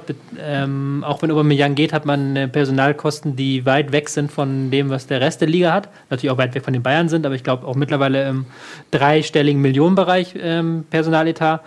Und da braucht man das Geld aus der Champions League unbedingt, auch um den jungen Spielern eine Perspektive zu bieten. Und das ist momentan für mich nicht gesetzt. Also mit der Leistung gegen Freiburg. Es war ja nicht so, dass die dann am Ende ein Feuerwerk abgebrannt haben und äh, Freiburg hinten reingedrückt haben. Da ging dann halt Flanke um Flanke obendrein. Und irgendwann hat, ähm, ich glaube, Gulde war es oder Kempf, ich weiß gar nicht, wer von denen das war, hat dann den Ball glücklicherweise vor Toljans Füße geköpft.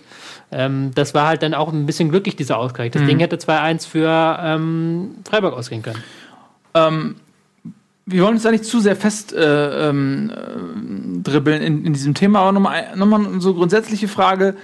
Dortmund hat unfassbar viel Geld eingenommen, auch in, letz, äh, so in den letzten mhm. Jahren, ja, und werden jetzt durch Aubameyang nochmal wieder, also allein Aubameyang und Dembélé, die werden jetzt zweihundert Millionen Euro in die Kassen spülen fast, mhm. ja, nicht ganz, ne, aber was, wie viel hat Wie teuer war äh, Dembélé? hundertzwanzig Millionen? Was haben sie für den gekriegt? Über hundert Millionen, ja. Über hundert das Millionen? Bis, das kommt ja noch. Na, jetzt kriegen an, sie ja. wahrscheinlich noch mal was ich, sechzig, siebzig Millionen vor Aubameyang oder so. Und davor haben sie ja auch schon äh, ein ja. bisschen Kohle eingenommen. Ähm, Mkhitaryan, Hummels. Also, und was geholt wurde, ist eben kein gestandener Spieler, sondern es wurden halt junge Leute, es wurde ein, ähm, klar, Sancho wurde geholt, ein Isaac wurde geholt, dann wurde äh, Toljan äh, auf den Außen geholt, ein, ein Philipp aus Freiburg wurde geholt. Aber äh, die, die, die Abgänge waren ja alle wirklich im Weltklassebereich. Ähm, mhm. Gündogan, Hummels, äh, Mkhitaryan und so weiter und so fort.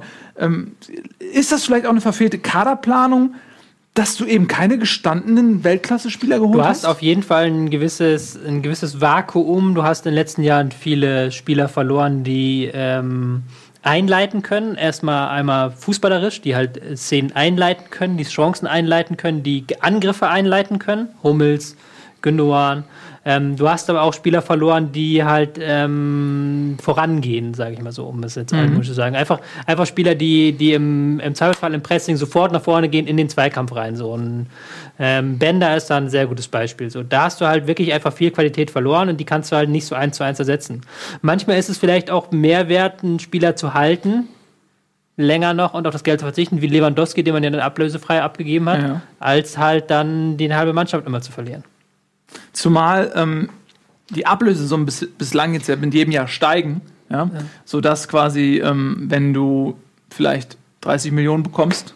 Vielleicht nächstes Jahr sechzig, vielleicht dann hundert. Ne? Also gut. Ja. Aber, ähm, aber die Hoffnung gibt, heißt, glaube ich, Marco Reus. Wenn der wieder fit wird langsam, dann kann man da nochmal eine neue Qualität haben, der auch in dieses System, glaube ich, dann ganz gut reinpassen würde. Gerade wenn man dann mal vorne liegt und auf Konter spielen kann. Und Maximilian Philipp wird vielleicht, wird auch noch mal dieses Pit die Saison, ich weiß es gerade gar nicht, das wäre auch noch eine Ergänzung so. Aber ich will, sehe das eng, also gerade bei Leverkusen und Schalke momentan sehe ich wirklich zwei Stufen drüber. Ja, gefährliche Situation für Dortmund. Mhm. Ähm, viel in Talente investiert, aber bis diese Talente dann auch ähm, soweit sind, ist vielleicht Dortmund ein bisschen ins Hintertreffen geraten. Ähm, schwierig, mhm. gut. Wir haben noch weitere Themen. Den S C Freiburg zum Beispiel. Ja, den S C Freiburg, ähm, die wieder auf sich aufmerksam gemacht haben. Ja, haben perfekt verteidigt, war wieder so ein, so ein Spiel, wo sie ihre ganze Defensivklasse aufbieten ähm, konnten, mit einem fünf vier eins verteidigt, aber dann immer mal wieder so Nadelstiche gesetzt, denen sind die beiden Außenstürmer vorgerückt, du hattest ein fünf zwei drei, hast dann da wirklich im Zentrum äh, gepresst, aber grundsätzlich eine defensiv sehr starke Leistung. Und dann haben sie halt vorne Petersen, der mhm. halt die Dinger reinmacht, die beiden Dinger waren nicht einfach. Das zwei null wird natürlich, zu, äh, zwei eins wird zurecht gelobt, aber das eins eins war eigentlich auch verdammt schwierig. Wir hatten den Ball aus spitzen Winkel dann ähm, unter Bedrängung von zwei Spielern so aufs Tor bekommen, dass der unhaltbar für Bürki ist, war schon klasse. Mhm. Ähm, ich finde es auch interessant, dass sie jetzt wieder mehr Flexibilität im Spiel haben. Also vorne auch mal die Position wechseln, auch mal ein Höhler oder ein Haberer dann vorne reingehen, Petersen ausweicht, ähm, dass ein Abraschi sehr flexibel spielt. Das ist schon sehr interessant. Aber man muss halt auch dann dazu sagen, sie haben jetzt gegen Dortmund vier Torschüsse bekommen, äh, aufs Tor vier Torschüsse gehabt. Ähm, das ist jetzt auch nicht der höchste Wert aller Zeiten, um es milde auszudrücken. Ähm, haben da auch davon profitiert, dass Dortmund nicht viel angeboten hat in dem mhm. Spiel. Aber die stehen jetzt sehr gut in der Tabelle da. Ich glaube, vierundzwanzig Punkte. Äh, irre ich mich? Regie, haben wir eine Tabelle. Ähm, vierundzwanzig Punkte auf genug Abstand jetzt zu Werder Bremen und stehen, ja, guck da, stehen mit vierundzwanzig Punkten auf Rang mhm. zwölf. Also die haben sich da wirklich rausgemeiert. Gut. Ein letztes noch, ähm, was für Leipzig vorhin galt mit den endlich keine Gegentore nach Standards, gilt jetzt für Freiburg in dem Sinne, dass sie endlich Tore erzielt haben, die nicht nach Standards waren. Ja. Also sie haben ja eine ja. Quote von über fünfzig Prozent mit Standardtoren. Jetzt zwei Tore auf den Spieler raus. Der erste wirklich gut herausgespielt, der zweite durch ein aktives Pressing erzwungen. Ähm, auch positiv zu bewerten. Auch positiv. Bleiben wir doch beim Positiven. Jetzt kommen wir mal zu einer Ausnahmesituation, ähm, und zwar erst nach der Werbung.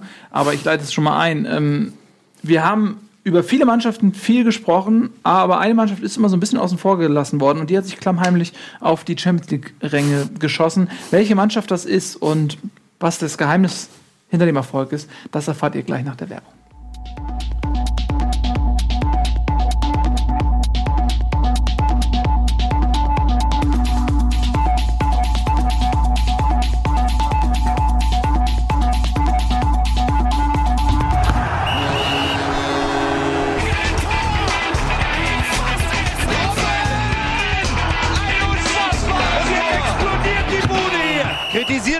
Zu viel, das ist ein guter Mann. Boah. Uiuiui. Wir haben uns gerade das äh, Foul an Leroy Sané angeguckt. Das, Gelb? Ja, ja. das mit einer gelben Karte geahndet wurde. Ihr dürft das natürlich nicht sehen. Alter. Der tritt ihm so fast das Bein durch. Es ist auf jeden Fall fast noch eine Notbremse. Und es ist gelb. Wenn man sich über fehlende ähm, Toleranz Boah, ist äh, bei den Schiedsrichtern in Deutschland. Ist er verletzt? Ja, hm. aber nicht so schwer. Er hat Glück gehabt, dass. Ähm, Er hat Glück gehabt. Also das Bein könnte durch sein. Einfach Glück gehabt. Ähm, ja, äh, dann gehört sowas natürlich nicht dazu, sondern das ist natürlich eine klare rote Karte. Wenn wir über, über mangelnde Zweikampfwerte in Deutschland sprechen, meint man, meint man eher solche Sachen. Oh, ich bin mhm. hingefallen, er hat mich berührt. Egal, ähm, das ist natürlich fürchterlich. So, äh, zurück zur Bundesliga. Und äh, ich habe es gerade angekündigt, wir wollen jetzt mal über eine Mannschaft reden. Tobias und ich, wir können gleich eine, ähm, einen Schnaps trinken gehen auf der Terrasse. ähm, Eine Mannschaft, die sich auf die Champions-League-Ränge gemogelt hat. Wie ist das passiert? Wie konnte das geschehen? Vor allen Dingen hat das Substanz. Äh, meine Damen und Herren, Etienne Gade. Hören Sie Etienne Gade über die Eintracht. Sehen Sie dieses Gesicht. Sie kennen dieses Gesicht. Vergleichen Sie dieses Gesicht aus den vorangegangenen Bundesliga-Saisons. Vergleichen Sie jetzt dieses Gesicht. Sehen Sie dieses Gesicht. Atmen Sie dieses Gesicht ein. Es spricht jetzt zu Ihnen. Dieses Gesicht spricht jetzt zu Ihnen. Ich lehne mich zurück. Ich muss jetzt dazu nichts mehr beitragen. Welche Mannschaft geht's denn? Es geht natürlich um Bayer Leverkusen, die mit Leon ja. Bailey einen Spieler haben, der überrascht. Nein, es geht natürlich um Eintracht Frankfurt, die zu Recht äh, jetzt gelobt werden, weil sie eine tolle Saison spielen. Und natürlich ähm, macht mir das gute Laune, ähm, weil dass sie, äh, punk- dass sie punktemäßig gut dastehen, das haben wir auch schon in der Hinrunde gesehen. Jetzt kommt aber eben noch was dazu und das ist ein spielerisches Element, ähm, was ich ja auch immer wieder angesprochen habe, dass mir das noch so ein bisschen fehlt, dass sie oft Punkte geholt haben, äh, aber nicht wirklich spielerisch überzeugt haben.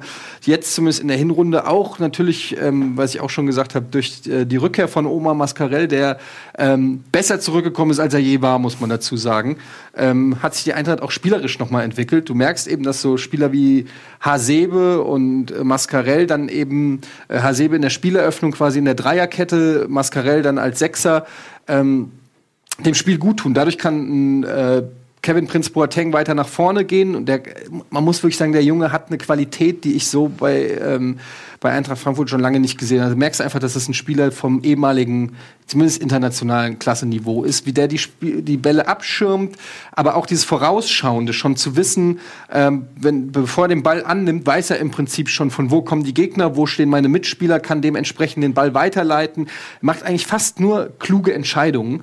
Ähm, manchmal vielleicht noch ein bisschen zu viel Hacke eins, zwei, drei, weil er sich dann eben vielleicht ein bisschen zu sicher ist. Aber generell hat er auch den Skill, dann mal mit einem Trick ein, zwei Spieler stehen zu lassen.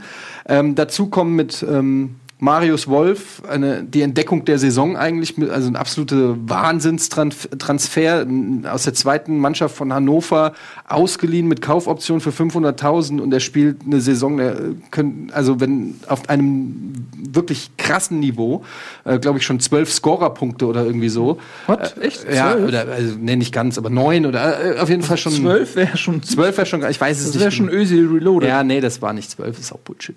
Äh, äh, am Ende der Saison vielleicht. Aber auf jeden Fall. Ähm, sieben, habe ich eben. Sag ich doch. Aber immerhin. Schon. Aber er ist auf jeden Fall für einen Flügelspieler schon echt gut, ja. der noch nie äh, Bundesliga gespielt hat. Wenn man bedenkt, wie ein Philipp Max äh, bei Augsburg gefeiert wird, der hat, glaube ich, neun, ne? Mhm. Oder zehn, glaube ich. Und er, da hätten auch jetzt am Spieltag hätten wieder welche dazukommen können. Für ihn hat er auch eine hundertprozentige äh, Torchance, glaube ich, zehn. Direkt in der ersten Minute äh, verballert. Ähm, dann hast du mit Rebic einen ähm, Spieler, der sein Talent letzte Saison schon angedeutet hat, der aber äh, auf Spur gebracht wurde von Kovic. Ein schwieriger Spieler, ein heißblütiger Spieler, der auch gern mal abwinkt oder sich mit dem Schiri anlegt oder so. Ähm, der aber natürlich eine, eine technische Qualität schon mitbringt und auch eine Wucht und eine Geschwindigkeit, die, die ähm, nicht leicht zu verteidigen ist. Und dann für mich auch mit einer Überraschung der Saison ist nochmal, muss man wirklich sagen, Timothy Chandler, der ähm, letzte Saison schon gut gespielt hat auf, als rechter Verteidiger. Gut, das wusste man, dass er als Rechtsverteidiger ein solider, ich würde mal sagen, durchschnittlicher Verteidiger ist, hat immer mal auch Ausbrüche nach oben gehabt. Aber jetzt in der Rückrunde hat er ihn auf Linksverteidiger gespielt und er spielt fast besser, als, als er je auf der rechten Seite gespielt hat. Ein ganz anderes Selbstvertrauen, traut sich wirklich auch ins Dribbling zu gehen, die Grundlinie zu suchen, die Flanken zu spielen, ist torgefährlicher geworden. Ähm, also da merkt man eben auch so eine Spirale des Erfolgs, wenn die Spieler Selbstvertrauen haben, wenn die Dinge plötzlich klappen. Ähm, und das muss man letztendlich auch sehr stark an der Personalie, glaube ich, Niko Kovac festmachen, ähm, weil er, und das ist, glaube ich, das größte Kompliment, was man einem Trainer machen kann, ist, ähm, die Spieler besser macht. Er macht wirklich die Spieler besser. Und ich glaube, das liegt auch sehr viel an seinem, an, an, an der Art und Weise, wie er es vorlebt. Das ist, glaube ich, wirklich einer, der der Erste ist, der kommt, der Letzte, der geht, der wirklich diesen Ehrgeiz auch gelebt hat als Fußballer. Ich glaube, das ist nicht, das ist nicht ein Faktor, den man haben muss. Es gibt ja auch Beispiele für erfolgreiche Trainer, die nicht so erfolgreich als Fußballer waren. Äh, Jürgen Klopp oder so, der war zwar auch Fußballer, aber nicht so erfolgreich wie jetzt Niko Kovac. Ähm, aber das ist schon so ein, so ein, so ein Spielertyp, wo du glaub, oder ein Trainertyp, wo du als Spieler sagen kannst, so, okay, der weiß, wovon er spricht, dem, dem traue ich, dass er weiß, der, der bringt mich dahin. Und ich glaube, er kann mit schwierigen Typen ganz gut umgehen. Das ist halt auch so ein bisschen, ich sage mal so, diese, diese Jugo-Connection, da gibt's eine Nackenklatsche für Prinz, ne? So, je bigger. Weißt du, du gehst jetzt raus und dann ficken wir die. So, äh, wird er vielleicht nicht in der Art und Weise sagen, aber vielleicht auch schon. Bin ich mir nicht sicher. Da ist so ein bisschen dieses südländische, weißt du, da ist, da ist Punch drinne. Wenn du dagegen den, den Armin Fee nimmst, weiß ich nicht, der irgendwie mit seinem vollgefressenen Bauch da, der Plauze hängt da halb raus, mit so einem halb aufgeknötzten Bein, wo so grauselige, graue Haare gucken, mit so einem Goldkettchen. Und du denkst dir, der will einfach nur gleich seinen Wein trinken oder irgendwie das Spiel hinter sich kriegen. Das ist einfach was anderes. Da ist Zug drin bei der Eintracht gerade so. Und das merkst du. Das merkst du bei den Spielern, das merkst du bei den Fans. Du hast mit Bobic einen, der auch ehrgeizig ist, ja. Nichts gegen Bruchhagen. Ich lasse auf Bruchhagen nichts kommen. Ich mag ihn sehr. Aber das ist jetzt nicht einer, es tut mir mir leid, der, äh, irgendwie, der, der irgendwie sagt so, jetzt geht's in die glorreiche Zukunft, sondern das ist einer, der sagt so, lass mal jetzt hier, äh, gucken wir, dass man jetzt hier das Haus nicht einstürzt und kriegen wir nochmal hier so, ja, und dann kommt aber so ein Bobic und ein Kovac und die sagen so, was ist denn hier los, Alter, wir wollen jetzt mal Gas geben, raus da, was, wir können nicht fünfter Platz werden, raus da, fünfter Platz jetzt, raus da, jeniger, so ist gerade die Stimmung so, weißt du, und das merkst du, Merkst du, da ist Feuer gerade im Verein. Ja, das ist gut. Ich glaube auch, dass, dass Kovac, also die, diese, diese zusammengewürfelte Truppe, ja, also die mir vor der Saison überhaupt nichts gesagt hat, also die Namen nicht. Ähm, und äh, für mich war völlig äh, offen, in welche Richtung sich das entwickelt. Das hätte auch eine Katastrophe werden können. Aber das, das ist für mich die höchste, also die, die größte Leistung von Kovac, dass er aus diesen irgendwie dreißig Leuten so eine Einheit geformt hat, die sich den Arsch aufreißt und die selbstbewusst sind und ähm, man zu keiner Zeit das Gefühl hat, dass er nicht als Apex-Predator ähm, äh, akzeptiert wird von, von diesen Leuten. Weil ich glaube, da sind, da sind auch viele Spieler bei, wenn die Schwäche wittern, dann ja. grätschen die da rein. Das, das ist, und, und der Kovac ist halt ein Alpha-Typ und er lässt sich halt ähm, von diesen Spielern nicht auf der Nase rumtanzen. Und natürlich, solange er Erfolg hat, aber auch letztes Jahr hatte er in der Rückrunde lange Zeit gar keinen Erfolg und trotzdem ist es äh, nicht zusammengebrochen. Es, also er, hat so eine sehr natür- er hat eine sehr natürliche Autorität. Ja. Und ich glaube, zwei Sachen hast du noch angesprochen, die ebenfalls äh, richtig sind. Die Eintracht hat einen sehr breiten Kader dafür, dass sie nicht in äh, zwei Wettbewerben sind. Wenn man sich mal anguckt, dass äh, Spieler wie Stendera oder Barkok teilweise gar nicht eingewechselt werden oder nicht in den Kader kommen oder so jemand wie Jovic, der nur als Joker kommt. Ergota spricht schon keiner mehr von. Alex Meyer ist bald wieder da. Marco Fabian äh, sitzt, ist eigentlich wieder, muss jetzt rangeführt werden, aber ist eigentlich so weit wieder, dass er äh, auf dem Platz stehen kann. Ähm, du hast so Leute wie Willems und Tabata, zwei Linksverteidiger, die eigentlich die Stammposition gespielt haben, die einfach vertrieben, äh, ver- vertrieben. vertrieben, ja, vertrieben im Prinzip von Chandler. Also du hast eine, eine Breite, dadurch, dass jetzt auch die Verletzungen weg sind, die eigentlich für einen Verein ist, der in drei Wettbewerben spielt. Ähm, und er schafft es aber trotzdem, dass keiner aufmuckt von denen, die nicht spielen, so, ja. Also da, das ist ja auch eher ungewöhnlich. Dann, normalerweise hört man dann immer, irgendeinen unzufriedenen Spieler gibt es gerade überhaupt nicht. Aber das ist das Geile, wenn sie nächstes Jahr international spielen, müssen sie die Breite nicht aufstocken, sondern sie haben die Leute schon da. Sie müssen, sie, vielleicht kaufen die sich ein, zwei neue Leute, aber sie müssen jetzt nicht irgendwie ähm, den, den Kader aufblähen. Das ist schon ja, da. Gut, du wirst, Mascarell wird schwer zu halten sein. Real Madrid hat ein Rückkaufsrecht für vier Millionen und können ihn dann natürlich für zwanzig Millionen an jemand anderen verkaufen. Ähm, insofern, wenn der geht, musst du auch erstmal Ersatz. Aber ja, klar, die Voraussetzungen sind nicht so schlecht. Ähm, jetzt wollte ich noch einen Punkt sagen, aber du darfst erstmal. Du hast ja einen Artikel geschrieben. Tobi hat einen Artikel geschrieben in der Elf Freunde über die Eintracht. Ach, bei Freunde.de. Ähm, Elf Freunde.de. Rate mal, wo, wo stand der Eintracht Frankfurt letztes Jahr am zwanzigsten Spieltag? Platz vier? Weiß ich nicht. Platz drei mit äh, fünfunddreißig Punkten. Waren sie sogar noch besser. Ja, da sind, da sind sie eingestürzt. Aber das war aber da das war eine bessere Hinrunde. Das war, muss man auch dazu sagen, da hat dann sehr viele Spieler verletzt gefehlt auch. Und das ist das, das Positive, was wir jetzt haben. Dass, ähm, glaube ich, jetzt zum ersten Mal seit wirklich langer Zeit wieder alle Spieler da sind soweit.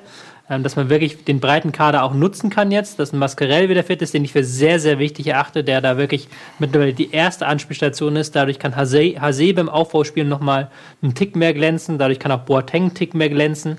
Das ist eine ganz wichtige Personalie, glaube ich. Und ja, ähm, die spielen mittlerweile wirklich Fußball. Also das hat mich wirklich überrascht. Dass sie als auch gegen Gladbach, auch wenn Gladbach ins Pressing übergegangen ist, sind sie nicht nervös geworden, haben dann immer geguckt, wie sie den flachen Pass eröffnen können, haben ins Mittelfeld gespielt, wieder in die Abwehr klatschen lassen und das dann so lange, bis man Gladbach halt wirklich sich hat kaputt laufen lassen.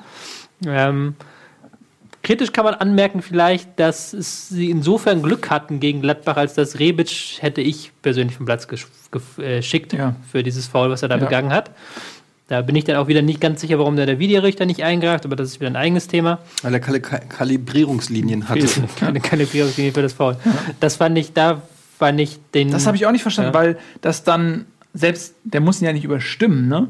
Aber was man in der Vergangenheit ja auch gesehen hat, dass der ihm sagt, Junge, guck dir das nochmal selber an, auf der, ähm, auf dem Monitor.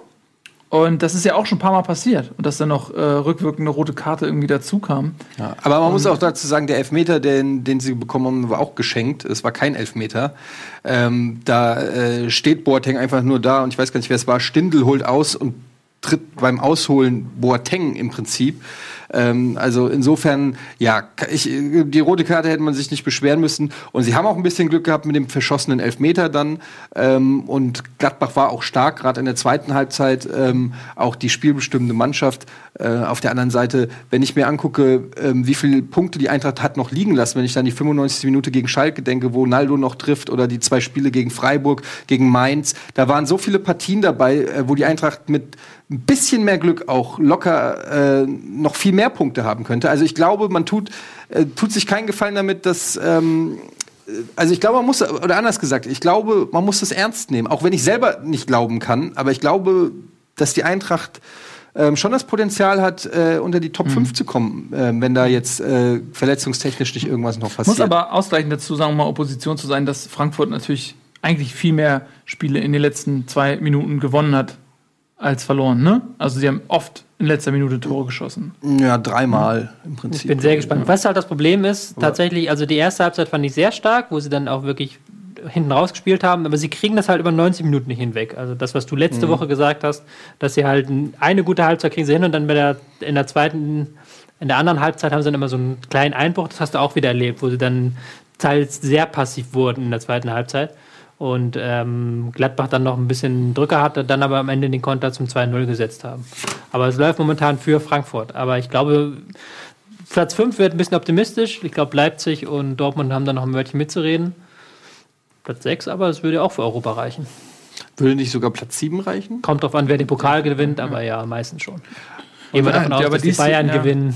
Eine Sache wollte ich noch sagen, was ja. du gesagt hast, weil das ja auch ganz oft thematisiert wurde in, den, in, der, in der Presse mit diesem Kader, der so international ist und so viele Leute hat. Und ich war da auch skeptisch, aber tatsächlich, und das ist eigentlich ein ganz interessantes Experiment, ähm, hat das die Leute sogar noch ein bisschen mehr zusammengeschweißt bei der Eintracht. Also es ist eine sehr, die sind alle sehr eng beieinander und man hat so das Gefühl, dass diese verschiedenen Kulturen irgendwie sich auf eine gewisse Art und Weise befruchten. Das klingt jetzt bescheuert, aber dass die so, ähm, die haben alle irgendwie auch Bock auf die, äh, man sieht es so, ich folge vielen Eintracht-Spielern auch so auf Instagram oder sonst irgendwas und man merkt so richtig, wie die äh, so gegenseitig das auch, dann macht mal der eine seine Karnevalsmusik an, die irgendwie in, aus Argentinien kommt und der andere macht mal das und dann hast du da den, den Mexikaner, der aber wiederum äh, mit dem Jugo und der Serbe mit dem und so weiter und das ist irgendwie so eine, ähm, Die, da, da hat sich irgendwie so eine, so eine Gruppendynamik gebildet, die irgendwie funktioniert. So.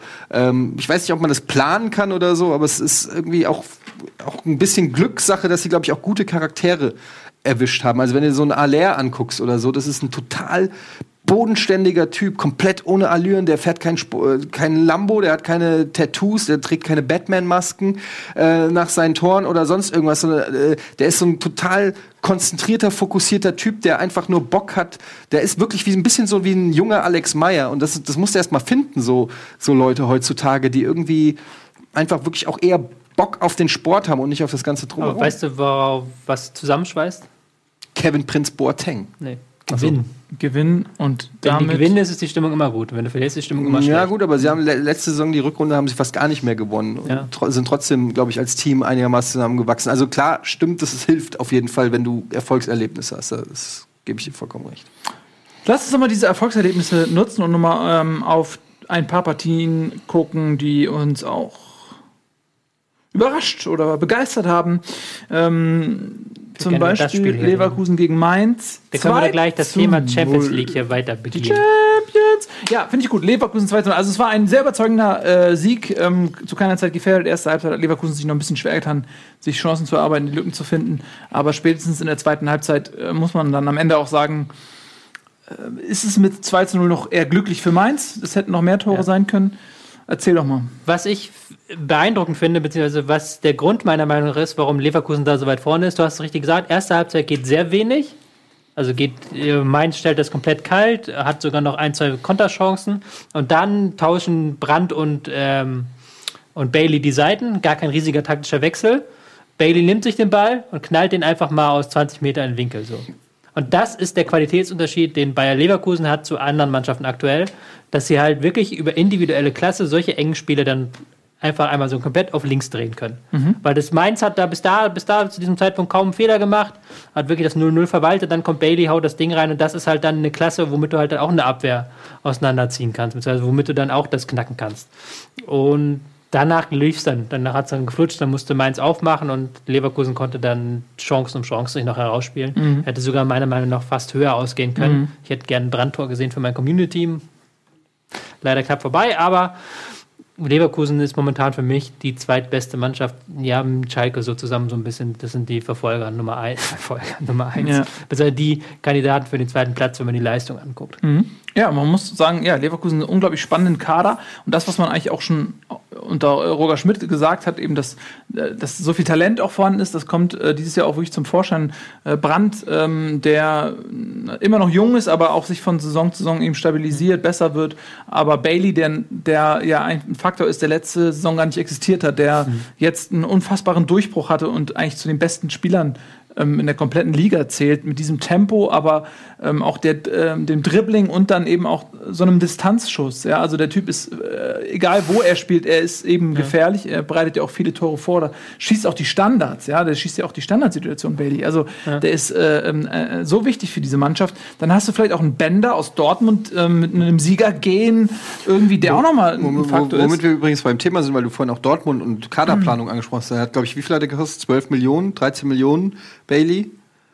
Ja, der war sehr teuer. Der, war der hat mehr, teuer, mehr gekostet. Nee, nee, nee, nee, der war nicht so teuer. Der war, war nicht so teuer. Nicht zwanzig Millionen nee, nee, oder so? Der war zwölf, zwölf oder dreizehn mhm. Millionen hat ja, er gekostet. Echt so billig? Und da sieht man mal, also klar kann man das im Nachhinein immer sagen, dass, ähm, das weiß man natürlich vorher nicht immer, dass ein Transfer einschlägt oder so, aber wenn du dir jetzt so einen Bailey anguckst, dann kannst du halt schon sagen, wie viel haben sie für Maximilian Philipp gezahlt? Der ja auch nicht schlecht, keine schlechte Saison spielt, aber für den haben sie dreizehn Komma fünf Millionen ja, haben sie bezahlt. Und äh, Maximilian Philipp irgendwie zehn Millionen oder so gekostet. Mhm. Ähm, also ich will damit nur sagen, ja, Dortmund hat ja auch schon oft genug richtig richtige Knaller gekauft, ne, Mkhitaryan, Aubameyang und so weiter. Ähm, aber Also da muss man sich schon fragen, also äh, das ist schon echt ein Spieler, den ich, der wahrscheinlich nicht lange bei Leverkusen spielt, nee, wenn der weiter so spielt. Leider nicht. Der aber wenn, wenn sie noch eine Saison halten können, wäre, glaube ich, nicht schlecht. Und das Bellarabi halt, aber das spricht keiner mehr, der wird nicht mal mehr eingewechselt. Nee, aber ich finde das aber auch, ich finde das so geil halt, wenn du so einen kleinen, du hast Bailey auf links, Mein stellt das total kalt, schiebt dann extra noch rüber, damit Bailey keinen Ball bekommt, dann machst du einmal einen Seitentausch, Bailey zieht einmal in die Mitte, haut in den Winkel rein. Besser kann eine taktische Umstellung nicht gehen, nicht? Ja. Ist halt auch schon, dann hast du noch einen Julian Brandt, dann hast du einen Volland, der eine tolle Saison spielt, ja, ist vorne ein Alario. Auch seine erste gute ja. Saison gespielt. Also das ist schon gerade ne? offensiv schon richtig stark. Ja, ja. Du musst halt nur eingesetzt bekommen, nicht? Ja. Und das ja. kriegen sie mittlerweile wirklich. Aber ein gut. Bailey wird auch, Rudi Völler, der nestelt ja schon die ganze Zeit am Portemonnaie rum, ähm, der weiß ja auch, ähm, was, was der Junge für einen Marktwert hat. Und wenn man sich anguckt, was gerade gezahlt wird, der Dembélé hundertzwanzig Millionen, ähm, dann so weit, so weit weg von einem Dembélé ist ein Bailey nicht. Also was er dieses, dieses Jahr zeigt. Ja, ne? Er spielt bei einem anderen Verein, aber ja, lass es nicht. Also das war ja auch die Situation, dass das die Situation, äh, ja. Neymar gegangen ist. Ne? Ist ja völlig klar. Dadurch wurde er wahrscheinlich nochmal fünfzig Millionen Euro ja, aber teurer. vierzig, fünfzig Millionen halte ich nicht für unrealistisch. Ich, ich, ich gehe noch höher. Also wenn du für den Maximilian Philipp zwanzig bezahlst. Ähm, Hat der zwanzig gekostet, ja. der Philipp? Bailey ist ähm, äh, Bailey ist äh, mehr als fünfzig Millionen wert, was ja, gerade ja, ausgegeben wird. Fall. In meinen Augen. Aber ich Ich bin wirklich gespannt, weil er hat noch nie international gespielt. Ich glaube schon, dass Leverkusen da Argumente hat, ihn zumindest eine Saison noch zu halten. Ja. Und ohne, dass ihm Geld flöten geht. Also der hat, glaube ich, bis wann hat der Vertrag? zweiundzwanzig? Glaub, irgendwie so. Also ja, schon lange bis... Ja. Steht ja nicht. Oder? Vertrag bis zweitausendzweiundzwanzig sogar. Ja, sag ich doch. Ja. Also da kann man dann wirklich noch ja. ohne Verluste in zwei Jahren verkaufen.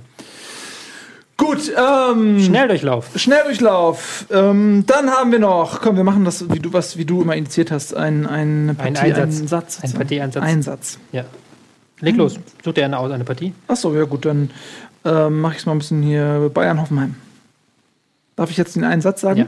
Ja. Ähm, frühe Hoffenheimer Anfangseuphorie wird von routinierten Bayern ähm, gnadenlos im Keim erstickt. Perfekt zusammengefasst. Köln gegen Augsburg, ähm, unterhaltsame Partie, ähm, die ähm, eigentlich ein gerechtes Unentschieden ähm, mit sich gebracht hat. Köln in der ersten Halbzeit besser, Augsburg in der zweiten Halbzeit ein bisschen besser. Ähm, trotzdem, ähm, Köln darf wieder ein bisschen träumen vom Klassenerhalt. Bremen-Hertha null null, auf den ersten Blick ein typisches null null mit zahlreichen Zweikämpfen und Behakungen im Mittelfeld, aber auf beiden Seiten guten Chancen, das Ding zu entscheiden, wäre da vielleicht sogar noch die bessere.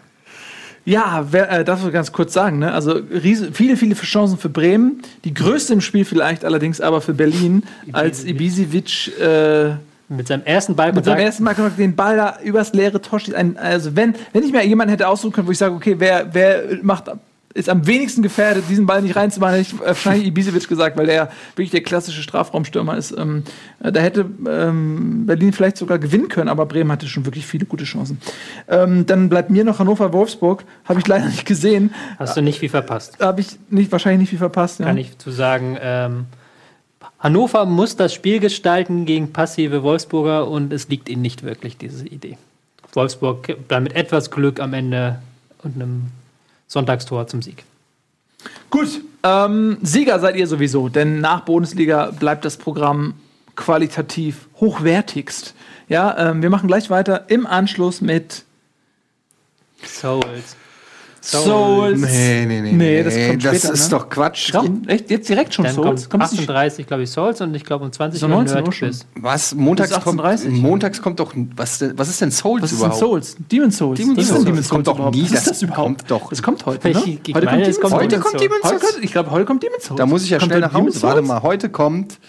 Knallhart durchgenommen. Demon's Souls direkt jetzt? Oder muss ich ja schnell nach Hause? Und danach eine neue Folge Nerdquiz. Und dann Escape from Tarkov.